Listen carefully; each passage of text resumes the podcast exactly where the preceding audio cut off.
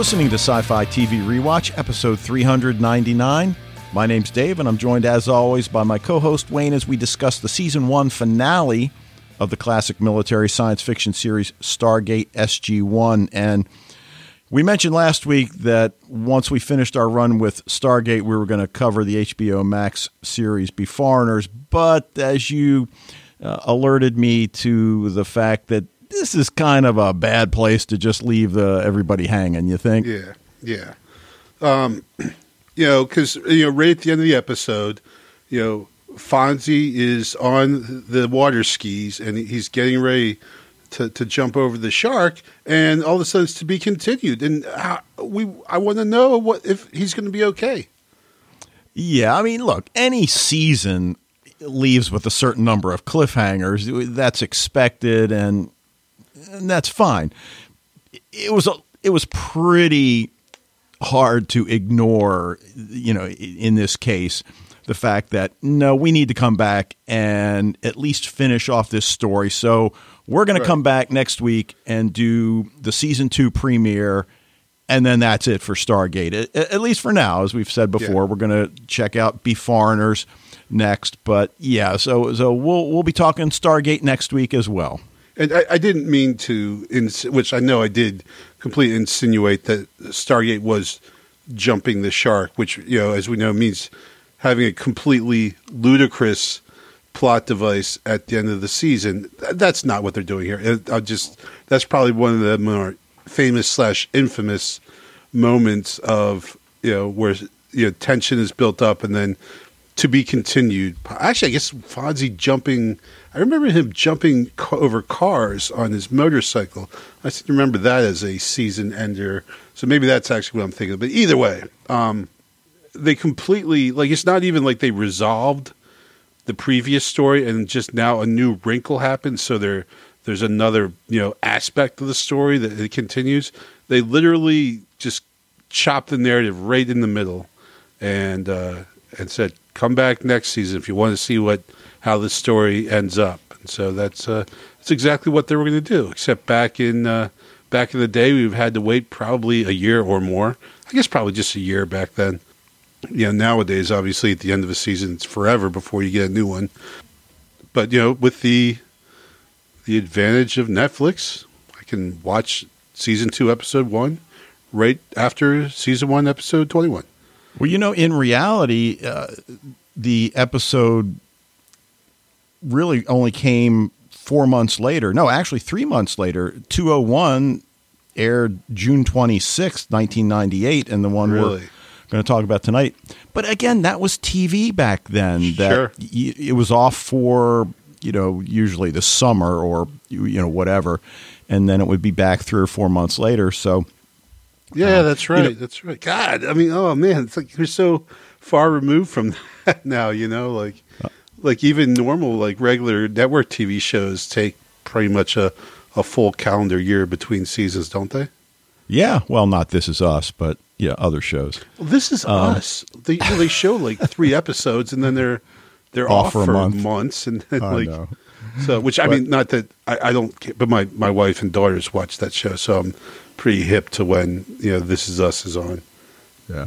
Um, but, you know, it's funny that you bring up the whole jumping the shark concept. And I know you weren't saying that Stargate was jumping the shark, but it, it's funny because I stumbled across this Twitter thread uh, by John Rogers, who, along with Dean Devlin, is one of the creative minds behind the librarians. And he was talking about a concept among TV writers uh, called carrying the idiot ball.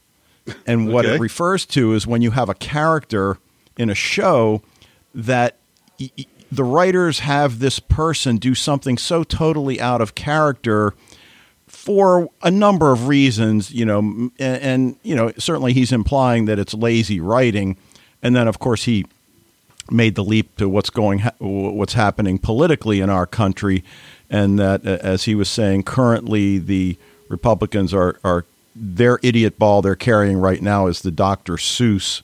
Uh, controversy, if you will, and, and, trying to make something out of it that isn't really there. But anyway, I won't go further than that. But John Rogers, he's if you, if you don't follow John Rogers on Twitter, it's it's he's got some pretty interesting stuff for sure.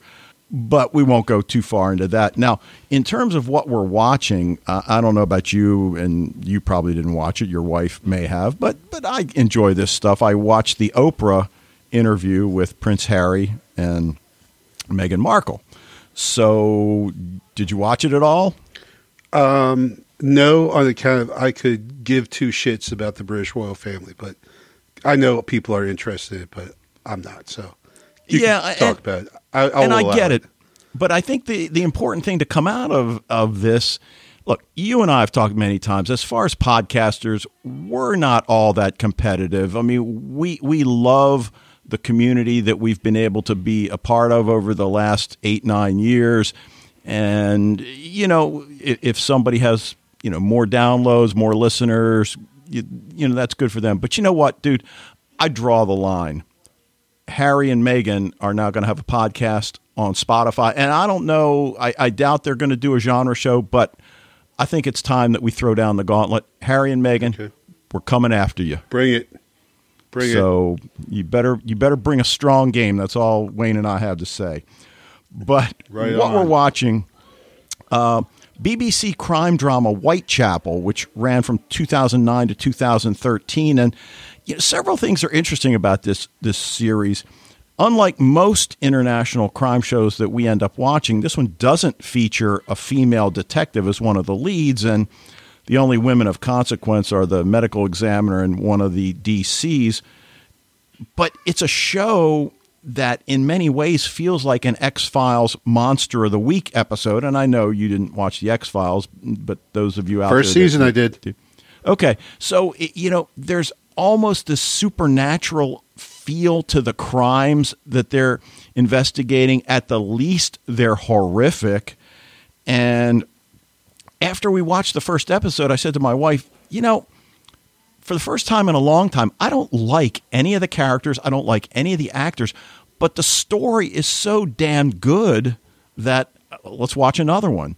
And you know, we've we bought into the characters and the actors, but it's not like other shows we've watched. I, I mean, the first one it, it centered around a Jack the Ripper copycat killer, so they Hence have the this name. researcher who keeps you know he he goes back into the actual Jack the Ripper history and helps them try to predict what the person's going to do next. So it, it, it only 18 episodes total spread over four seasons. So most of the stories are either two episodes or three episodes, but uh, you know really really good. I, I'm really enjoying Whitechapel. We're almost uh, done with that. So Okay. uh, that that's what's on my radar. Cool. Yeah, I, I kind of that. I know it sounds familiar, and I guess probably because you know there's probably a season of Doctor Who running when it premiered, um, and they were running it a lot. So I might have to check that one out. Um, It's on so- HBO Max, by the way. Oh, well, I got that. well, first one is to, on. Uh, I'm not going to really talk a lot because I've already talked a lot about Letterkenny, but I just want to mention I'm still working on it, and it is just so freaking funny. I just need. There's this one scene recently. So as I said, it involves a bunch of different like kind of social groups in this small Canadian rural town, and one of them are like the Skids, who are like kind of like the druggies, and the Hicks, who are like the farmers, right? And so the main character, who's named Wayne, uh, uh, uh, funny enough. Um, on Valentine's Day, he's completely opposed to Valentine's Day, and so is kind of like the leader of the Skids, kind of. So while the rest of the town is doing like this speed dating thing in the the local ag hall, um, actually it was in a church, I believe. Actually, Wayne and Stewart end up together in a bar, and they they couldn't be more opposite people in the world. But they, you know, the guy says, "You have a beer?" He's like, "Yeah, I'll have a beer." And they sit down and they start talking about hockey, and they spend almost the whole episode. Now, obviously, it's interspersing with scenes of the people in the the speed dating thing, but they come back to these two talking about you know, who they think is the toughest player, the best, you know, everything.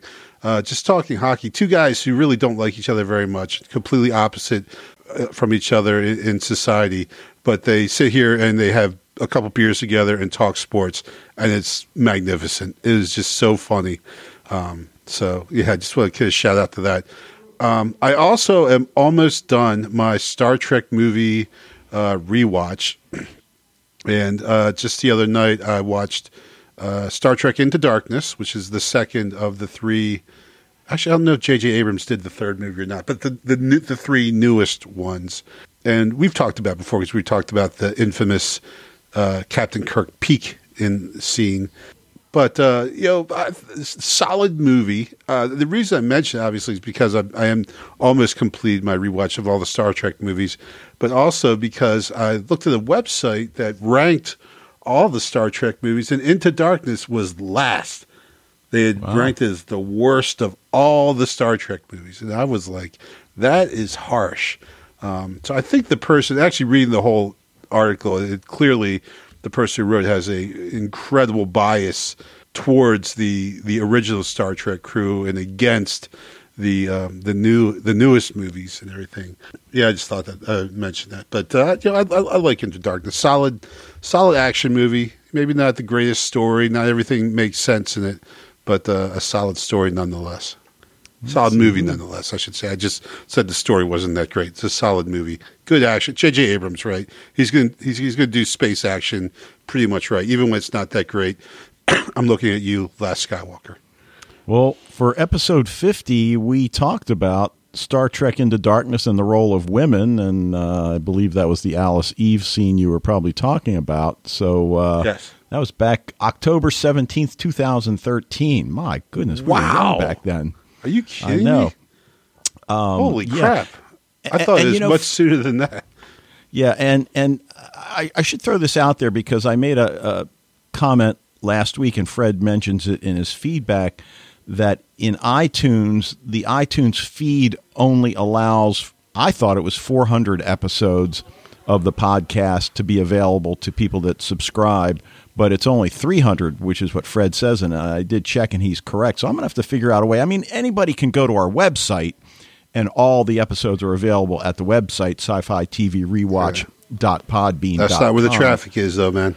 You know, so I'll have to figure something out to maybe make that a little more accessible. So, uh, all right, well, let's get into Stargate SG1, episode 21, season one, the season one finale, Within the Serpent's Grasp.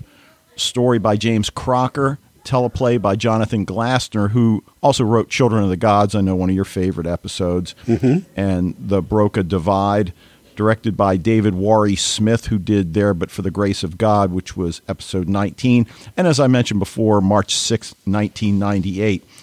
Now, one of the things that just stands out to me about this episode, and ordinarily this might be something I wouldn't catch until the second viewing, but I picked it up the first time. I don't know. Is it just me? I I feel like there are so many Wizard of Oz references throughout this episode, not the least of which is the video communication sphere Right. that Okay. Apophis uses, which certainly reminds us of the crystal ball early in the Wizard of Oz that uh, I, I think the wizard has, and then Well, and then doesn't certain- like Oz like communicate with the people outside too, like kind Yes. of through a, a video screen? Yeah. R- Right. Um, and then, you know, the similarity to Dorothy's group in once they're in the witch's castle and, you know, they're hiding and the soldiers are, you know, I, I kept expecting to hear dun, dun, dun, dun, dun, as, the, as, yeah. right. The flying monkeys. That would have been brilliant. Yeah. Um, so even the incidental music had a Wizard of Oz feel to it to me. So I'd be curious to see if anybody else thinks that as well. Um, you know, post that in the Facebook group if you do. But how did you feel? You you kind of already answered this about a true to be continued for a season ender. I mean, you know, we expect a certain amount of threads Sure. left hanging, but I don't know. Uh, this one rubbed me a, kind of the wrong way, to be quite honest. But uh, honestly, now that you remind me how little time passed between the ending of season one and the beginning of season two, I, I don't feel so annoyed about it. You know, like because nowadays when we're talking, as I said, potentially a full calendar year or even longer between seasons of, of between episodes of the end of one season, the beginning of another, that would really piss me off, right? you would really feel kind of like ripped off because, as both of us had said, you know, I mean, this is a true to be continued. Like the story isn't resolved in any way, shape, or form. So it's not like just extra conflicts arising at the end or some twist coming at the end that indicates there's more to this story than there is. This is the story did not get completely told. This is definitely a two part episode, and they give you know that they split up. So it's it's not great, um, but I you know you totally get why that people did that because you know just like the you know the, where the term cliffhanger comes from uh, in back in the days of serial radio. It, it's just to get people to the next episode, to get people to come back because you you have something huge happen, you don't finish your story, whatever, and and people come back. So I, I get why they did it. I was, you know, and, and there's there's that moment where I finally figured out that that was what was going to happen. You kind of looked him like, man, this show's been going on for a while, and they don't seem very close to any kind of resolution. And you look down at your watch and you see we're at like minute 39, 40, and you're like, they are definitely not going to finish this uh, this show this episode here, and and of course that's um, that's exactly what happened. So you know, I, at first I was annoyed a little bit, but of course I could just you know click on next episode on Netflix and go watch the next episode anyway and get the conclusion of the story. Probably not as annoyed though, thinking that there was only a couple months between seasons rather than like a year or two. Yeah. Did I mention that Harry and Meghan also signed a five year, $100 million deal with Netflix? Wow. We got to get our agent on this, man. Yeah, no kidding. Although, uh, you know, maybe, you know, if they're doing a sci fi show or whatever, we can podcast about it. But uh, now, you know, throughout the course of our podcast, no, almost no matter what show, but, but ordinarily w- with shows like Stargate, I've made no uh, bones about my feeling I, I have a problem with characters that don't follow orders because the chain of command just falls apart. And, you know, here we've got the importance of following ill conceived orders and whether or not they do the right thing by going through the gate against all orders. And, and obviously, we know they're going to save Earth. This isn't. Right. Uh, Marvel's Agents of Shield, and you know Earth blows up, so they go back right. in time, and you know, right, right. Um, but but still, this is a pretty major step that the team takes, and on the one hand, I'm a little disturbed by it. On the other hand, again, sometimes you know it's almost like the the we've talked before about the Nuremberg defense. Just because you were following orders isn't an excuse for you to commit an atrocity. Clearly, they're not committing an atrocity. They're making that command decision that nobody else seems to see what's really going on. We'll take the punishment for it and you know we'll, we'll deal with it when it happens so right and that's know, part I, of I their decision right part of the decision is knowing that when we come back from this we're going to we're going to be in trouble you know right. whether we're right or wrong um, we're likely to face a court martial. Right. And, you know, that opening scene when Jack challenges Hammond about his willingness to shut down the program, even though the president admitted it would be political suicide, we find out that the Stargate's going to be buried literally and figuratively. And you understand where Jack's coming from. And as Hammond keeps saying, look, dude, I agree with you, but I have my orders. And it's, I don't want to say it's one of the first times Jack really takes a stand about following orders because we talked how many times does he order Daniel to do something and he doesn't and very often something negative happens to the team that then has to be overridden. But you know in, in this case you know I, I think we know he's doing the right thing. And you know once we see the team together and make that decision to try to stop the slaughter from happening here, which is, of course, what they're trying to do. To watch the process about you know what they're actually going to do because Carter has the most to lose here. I mean, O'Neill's already retired once. Mm-hmm. Now, now, okay, I guess you could argue they'll court martial him, take away his pension, which is, is no small thing, of course. Oh, you just write a book. Well, there you go. And and you know what are they going to do to Teal'c and and Jackson can't be court martialed. He probably doesn't get a pension, although who knows. But but again, Jackson can write a book. We already know he's written one book. So Right. the fact that it's left to Carter at the last, I, I think, is really significant because she is the one that has the most to lose, and you see the hesitation, but not really. I mean, Yeah. this is Sam Carter. She's clearly going to think about it, but the decision's already been made. I think we all know that.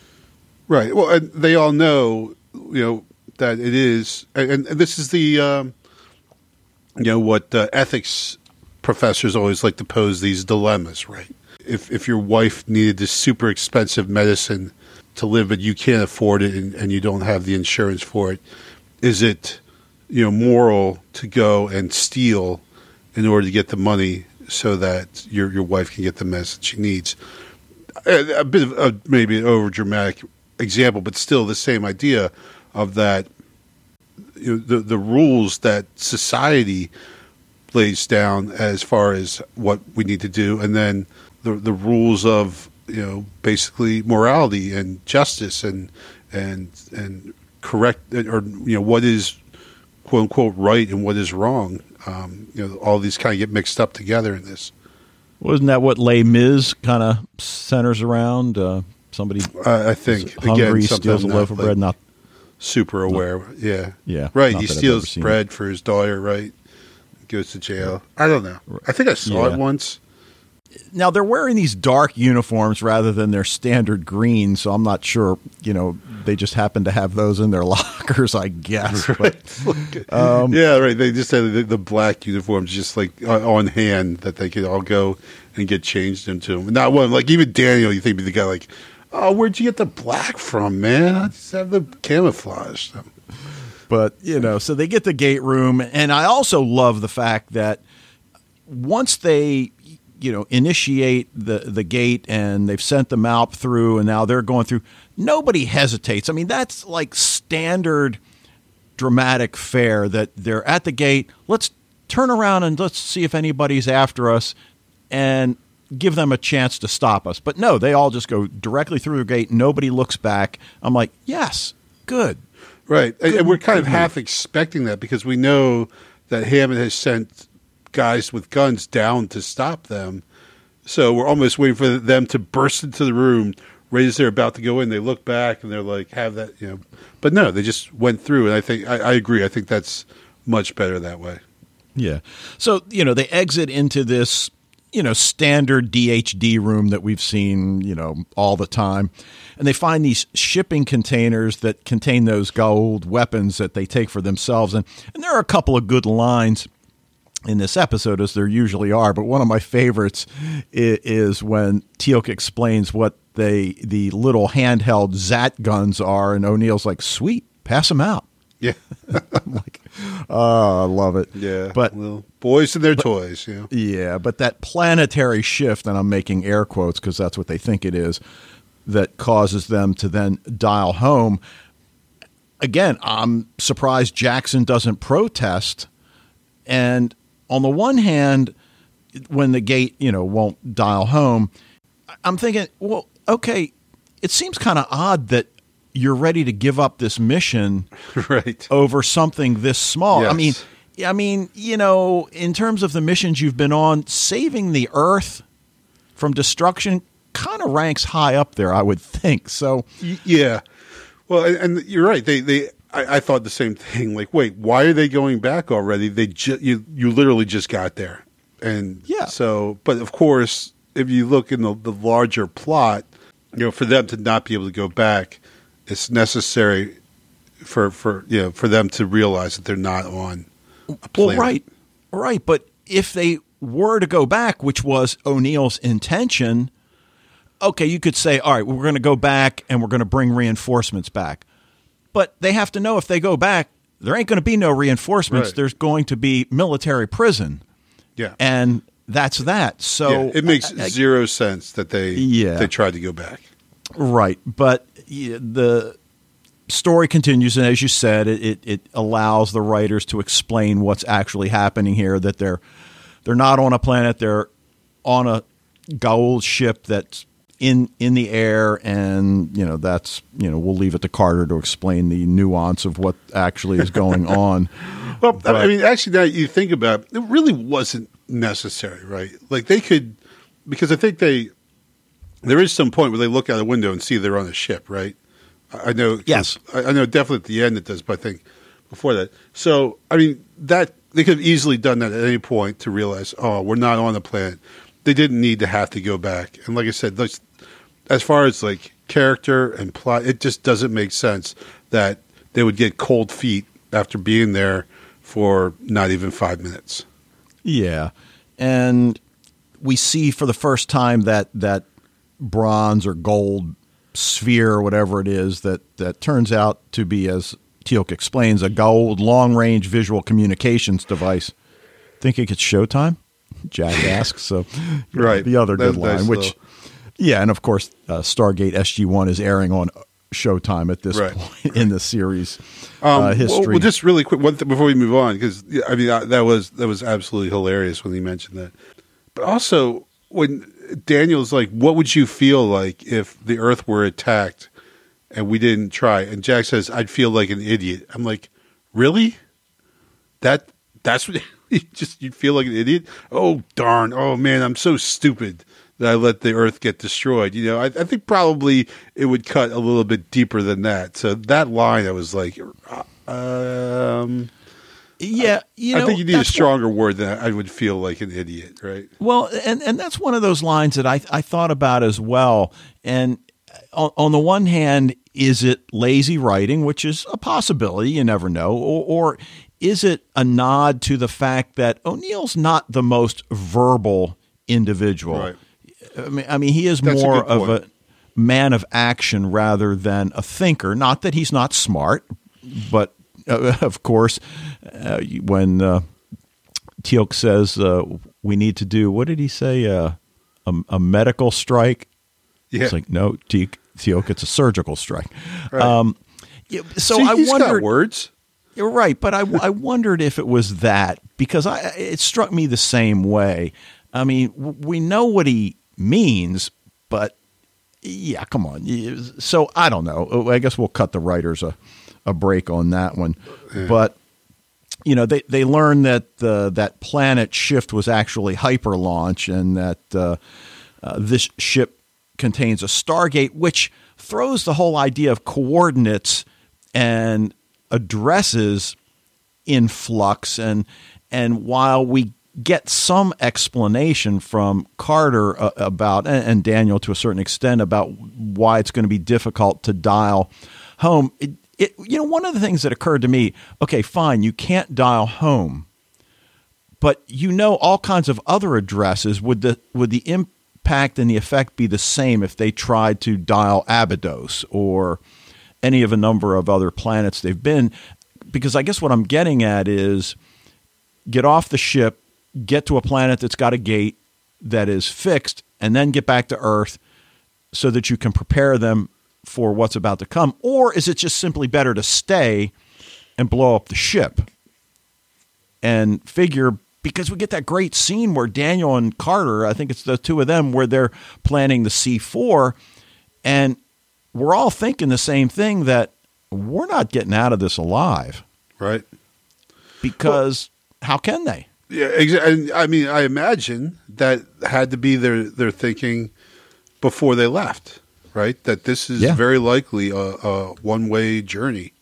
Um, though they have pulled themselves themselves out of some pretty serious scrapes before, you know. On the other hand, uh, there, there is a kind of sense of sight sense of sense of doom as they uh, they you know pass into the Stargate. Yeah. Now I, I did like how they show us exactly how these Zat guns work. It was explained to us shoot once to disable, shoot twice to kill. And when they get in that first little firefight, Carter shoots one of the Jaffa, disables him, and then immediately shoots twice and kills him. And I'm thinking, again, good move. Right. Why on earth would you want to let him you know, Can't leave witnesses. You're you're on Right. a secret mission. Yep. And then Teal'c comes in, shoots him a third time, and we learn, oh, disintegrates with the third Yeah. shot. That's cool. Yeah, that take, takes no witnesses to a even new level. Right. Um, and, and then Carter, on the one hand, I like the fact that she's fallible because I think sometimes we look at Captain Carter as being this. I, I, you know, she's not perfect. Obviously, we know that, but but she usually is right about things. And and she says, by her calculations, it's going to take a year to get to Earth. And of course, we're thinking like, all right, well, are they going to hide on this ship for a year? Well, hmm. no, they don't need to do that. They just need to blow it up. But I I mean, is there? I mean, we learn from Stargate Command that they see two blips out there. So apparently, there's more than one ship, which they don't know at this point, right? So Right. you blow up one ship. We don't know what capability the other one has. We assume this is the the number one ship, but we don't even know that for sure, right? Sure. So, so what'd you think about Skaara's return? I mean, I, I I would only say predictable in that he was in the little image for that episode from Netflix, so you knew he was going to be in there. If I didn't see that, I would probably be like, "Oh, Skaara, that's that's nice to see him again." But of course, at this point, you know, I, we would have expected to see him, as well as Daniel's wife, who I can't remember her name, Sh- Sha're. Sha're. Yeah, Um, I you know I thought we might see her as well because again that you know they, they kind of I mean they, they would come back and, and touch that plot point I think maybe like once or twice maybe during the season. But really for the most part something that is a big motivating factor in the first two episodes was not so much uh, you know later on. Like it kind of like that just kind of got ignored this whole you know which we would think would be the, the, the, the goal of the whole episode is to get Skaara and Sha're back, but that was not to be. So, so, so it, it was cool. Um, and of course, him his being there uh, brings a- added dimension of conflict to Jack because you know this kid represents like this is his son. Like he lost a son then he kind of gained a son with Skaara, and then he lost a son again. So you know, this is a lot of plays into the kind of the emotional baggage that goes into Jack O'Neill uh, specifically here. Yeah, and it's kind of a roller coaster ride for him in this episode because number one, the shock of seeing Skaara emerge from the sarcophagus, number one. Then number two, to hear Apophis refer to him as my son, and and of course we know he's not Apophis' son in that respect, and and I forget who it is that whether it's Sam or Daniel that that posits that well the you know the snake that he's got is probably the son of the one that Apophis. Okay, fine, that that makes sense for for that, and then Jack finally has to kill. At least that's what it seems. Skaara. I Right. mean, is, is is he dead at this point? Um, well, I I I did go and watch the next episode, so Well, then don't um, tell so us. I, I can't honestly answer that. Um, All right, well, here's what I would say. But You know- it, at, at the time, I would say yes. You know, like he, it, it seems like, and of course, how how difficult, how emotional a decision is that for Jack to? I mean, all the the, the resonance of that, like his uh, his his biological son dying because of Jack's gun, right? Well, right, and now with Jack- this Right, and Jack son, zaps him at one point, which is a move that allows Skaara to, you know, emerge and, Right. and talk to him. And that that really poignant line, "O'Neill, are you still my friend?" which precedes the the you know incident where Jack shoots him. And you know, is he dead or or is he you know not? I mean, I guess the first thing I'm thinking, like, well, number one, you know, you've got the symbiote. We know from Teal'c that you're a pretty damn fast healer, or you should be. I mean, a couple of bullets shouldn't put you down. there is that, not? right? So, you know, I, I think even not having seen the next episode, that that logic tells you that that he shouldn't be dead. But Yeah, yeah, true. But but you know, even though I like uh, when I see that, I'm like because that's just it. It, it just for for Jack, it, it kind of just comes full circle from that. You know, like this history kind of repeating itself for him. I mean, either way, it was just such a such a difficult decision for for Jack to make. You know, and and um, it it definitely does show his commitment and his love for, for his team, you know. Right, because at this point, uh, you know, he's mind melding Daniel to the point where he does appear to be close to death, and, and Jack's got to make that decision. And the irony that he's using a gun, albeit you know a, a Goa'uld handgun, to kill his, you know, his, his son in, in this case. I thought he shot him with a regular. Oh, you know, right? Yeah, I think he did shoot him with a He shot regular him so- handgun, yeah. Right, right. But, but after his own son killed himself, as you mentioned a few minutes ago, it's it's got to just be emotionally crushing Yeah. for O'Neill, and, and and of course we don't get to see his reaction in this episode. I assume we'll get to see it in, in the next. But you know, going back to um, Teal'c and and the punishment he's about to get, which is to have his symbiote removed, and and that device they were going to use to remove it was pretty pretty Yeah. scary, I must say. That but did not look nice. yeah, yeah, but Jack pleading with Skaara to stop the Jaffa from removing Teal'c's symbiote, and and of course he he does. So, you know, it's it's there's a lot to process about I'll what's just- actually going on. Yeah, classic bad guy misstep, though. You know, you're about to kill your enemy, but you don't. Like, come on, man. Well, yeah, but I guess in this case you've got you've got two enemies. It's like having an, an individual with a split personality, and we already know. And, and again, one of the characters mentions that one planet they were on, where the the woman said that she was able to defeat her her symbiote Right. and and, Right. and rise. So so we know that's possible.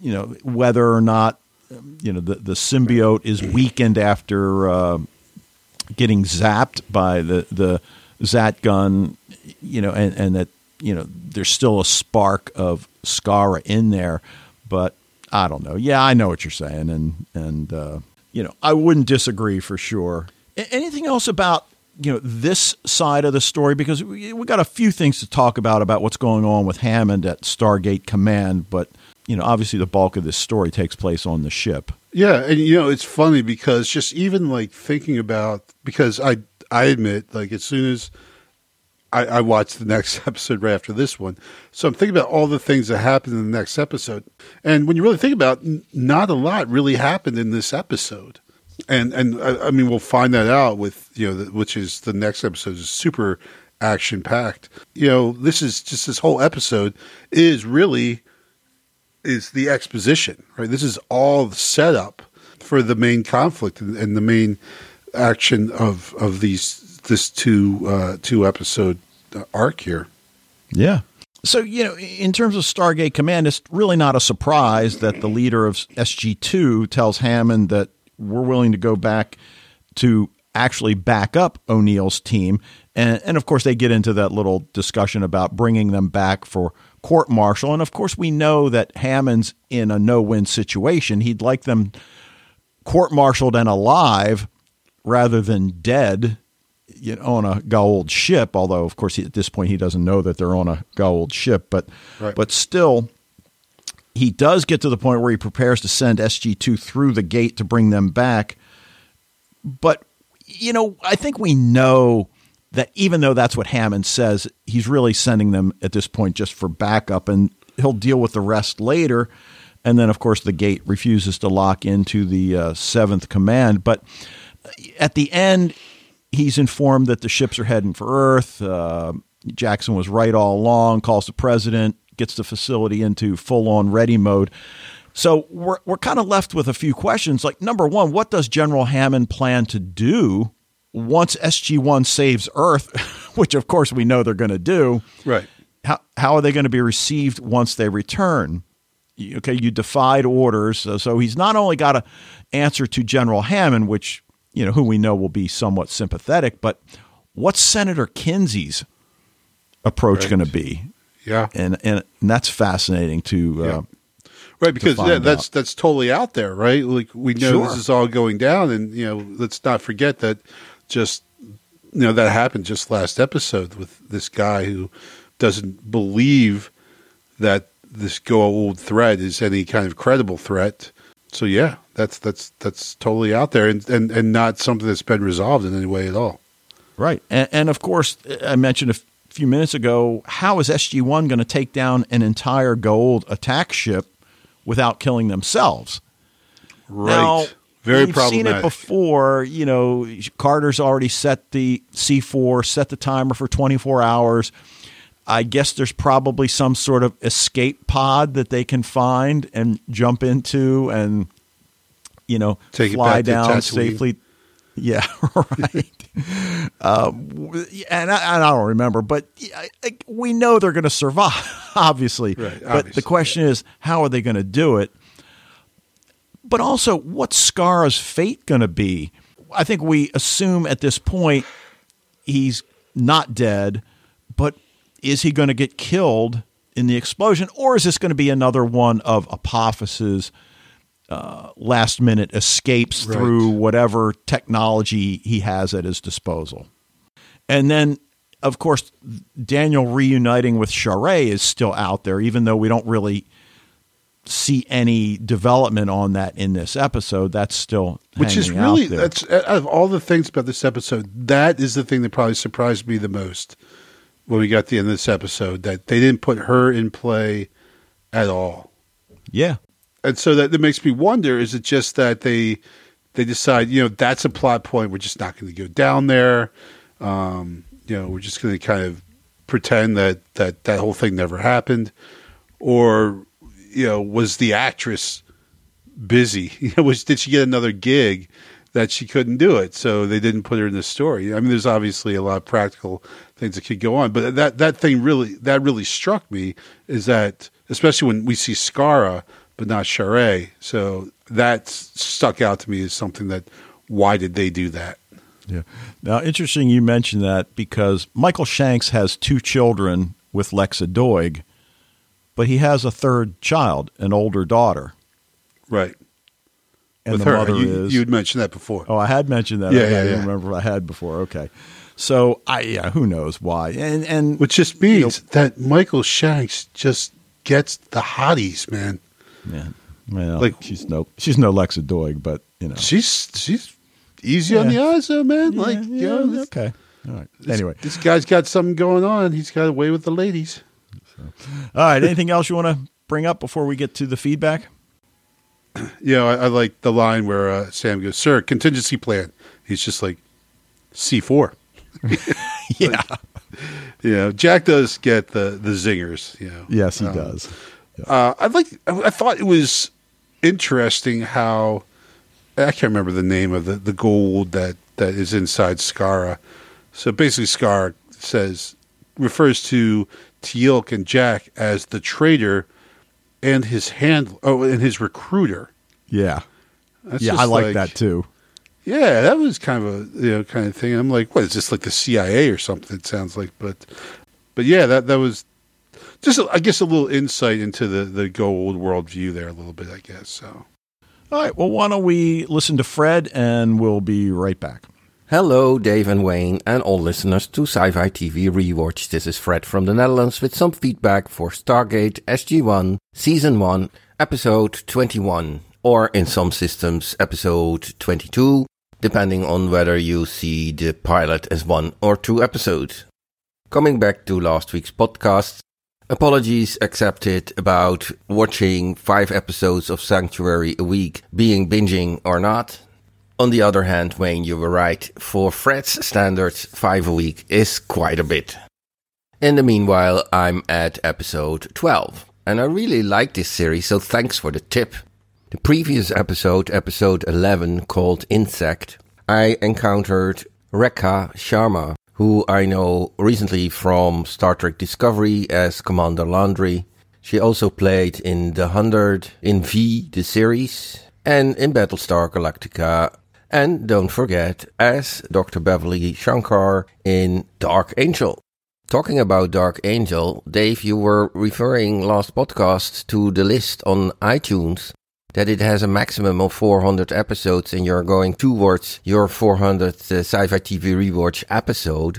I have to disappoint you. It's 300. And if you look back now on iTunes, your oldest episode is 114.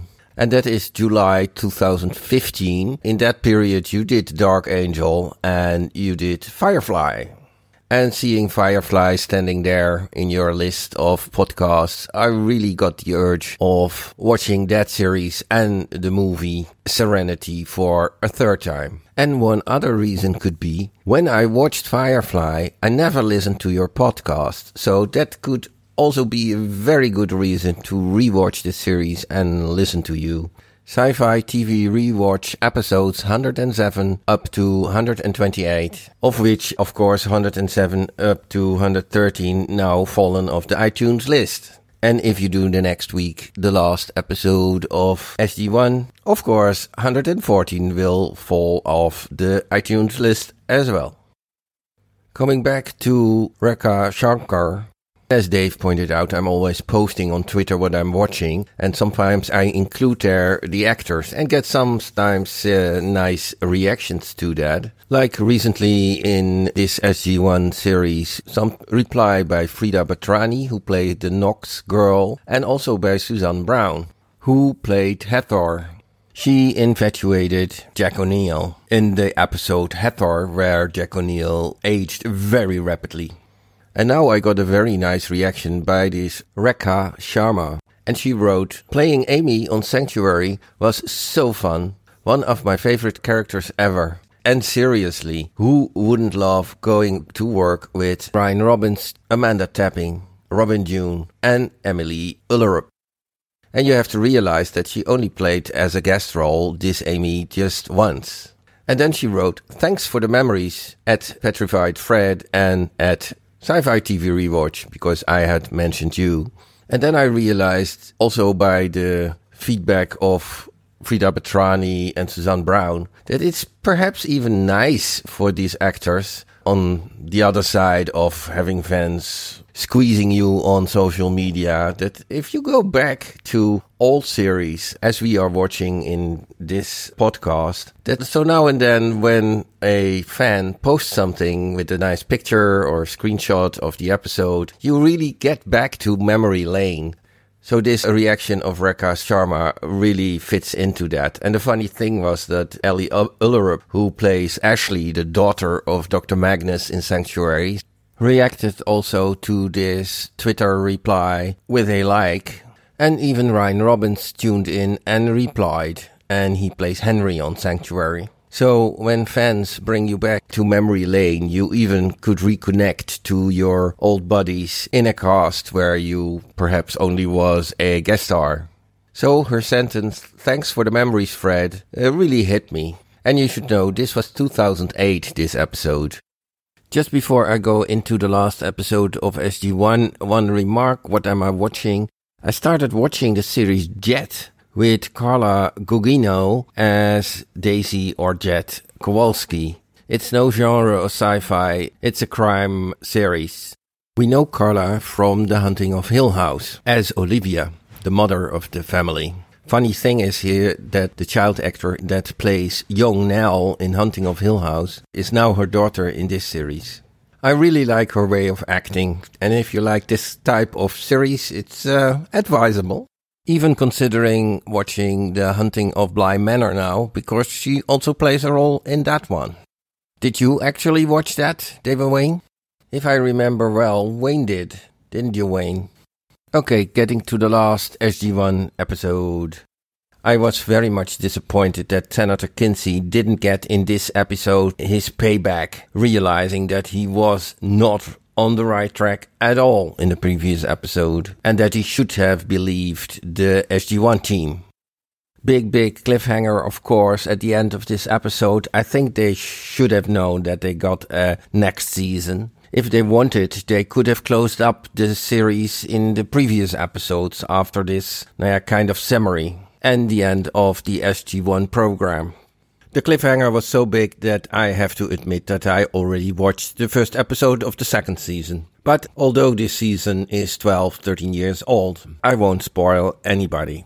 I think the old hand weapons were quite cool. Stunning at shooting once, killing, shooting twice, obliterate, shooting three times, leaving no rubbish to clean up. Okay, that was all for now. That was all for Stargate SG1. Thank you very much for this ride. And till next time at Beforeigners. Greetings, all the best, Fred from the Netherlands. First thing, Carla Gugino. I think we all love her, and Sure. I am embarrassed to admit that I still haven't gotten around to watching The Haunting of Bly Manor. Ah, You know, I've mentioned before that I, I have a difficult time reading my wife and certain shows that she's going to watch or not watch. And she really loved Haunting of Hill House, even though she was reluctant to watch it uh, until we got into it. And now, no interest in Bly Manor. So I, I was waiting for her, and then, you know, I guess that's my excuse, but I do plan to watch that. it does Um, kind of sound like an excuse, but I, I sympathize, Yeah. man. When when you when it's it's not when you're especially when you're trying to come up with something for you and your spouse to watch together, you don't have that you know complete agency in there. So and and no one faults you for that, Dave. There's there's no no married person anywhere is going to think any less of you. I think we all wanted to see Kinsey eat crow, as as we mentioned, and then of course, who sure. doesn't love uh, Zat guns? But yeah, anyway, um, so gra- Fred doesn't mention a grade on this episode, and, and um, I get the sense that he that he liked this one, but uh, you know, I, I think I'm going A minus. I mean, I think you're exactly right. Not a lot happens per se. It is more of a setup episode.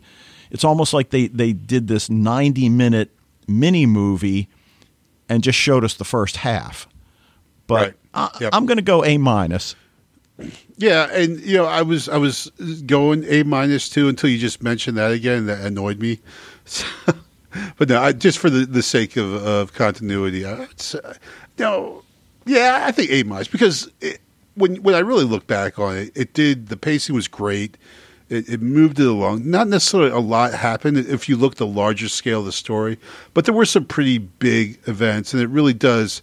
Especially having watched the next episode, this episode does a great job of setting up everything that's going to happen in the next one. So I guess if I hadn't watched the next one, I may, might give it a B plus, just for out of spite for being annoyed that they, you know, did cut it in half like that.